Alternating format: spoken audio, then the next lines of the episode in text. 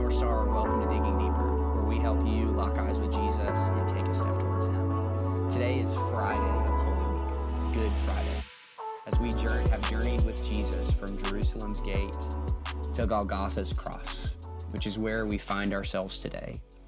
And now, this is a sacred and a powerful and a somber story and Mallory and I actually don't want to add our voices to it today, but we just want to read through the crucifixion account according to Luke's gospel. So may we pay careful attention, for these are the very words of God.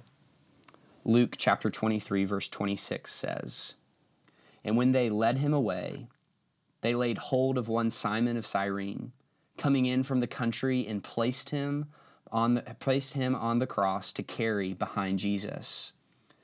And there were following him a great multitude of people and of women, women who were mourning and lamenting him.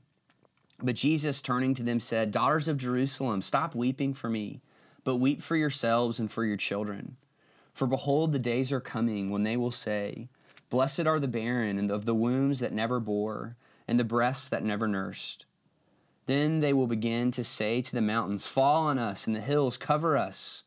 For if they do these things in the green tree, what will happen in the dry? And two others also, who were criminals, were being led away to be put to death with him.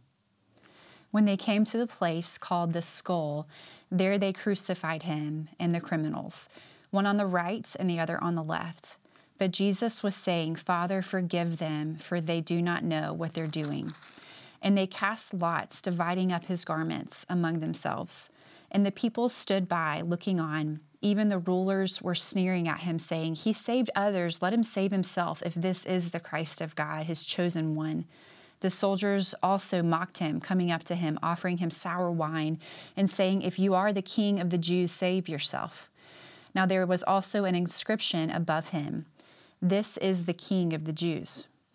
One of the criminals who were who were hanged there was hurling abuse at him, saying, Are you not the Christ? Save yourself and us. But the other answered and rebuked him, saying, Do you not even fear God, since you were under the same sentence of condemnation? And we indeed are suffering justly, for we are receiving what we deserve for our deeds. But this man has done nothing wrong. And when he was and he was saying, Jesus, remember me when you come into your kingdom. And he said to him, Truly I say to you, today you shall be with me in paradise. It was now about the sixth hour, and darkness fell over the whole land until the ninth hour, because the sun was obscured and the veil of the temple was torn in two. And Jesus, crying out with a loud voice, said, Father, into your hands I commit my spirit. Having said this, he breathed his last. Now, when the centurion saw what had happened, he began praising God, saying, Certainly this man was innocent. And all the crowds who came together for this spectacle, when they observed what had happened, began to return, beating their breast. And all his acquaintances and the women who accompanied him from Galilee were standing at a distance, seeing these things. And behold, a man named Joseph, who was a member of the council, and a good and righteous man, he had not consented to their plan and action a man from Arimathea, a city of the Jews, who was waiting for the kingdom of God. This man went to Pilate and asked for the body of Jesus.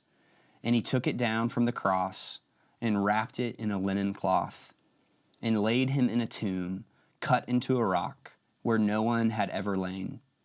And it was prepare and it was preparation day, and the Sabbath was about to begin. Now the woman who had come with him out of Galilee followed after and saw the tomb and how his body was laid. Now let's pray. So, Jesus, today we remember the cross and we remember all that happened on that Good Friday. But, guys, we end this time together today. I pray that you would let hope rise in our hearts, knowing that Easter Sunday is coming. We love you, Jesus, and we pray this all in your name.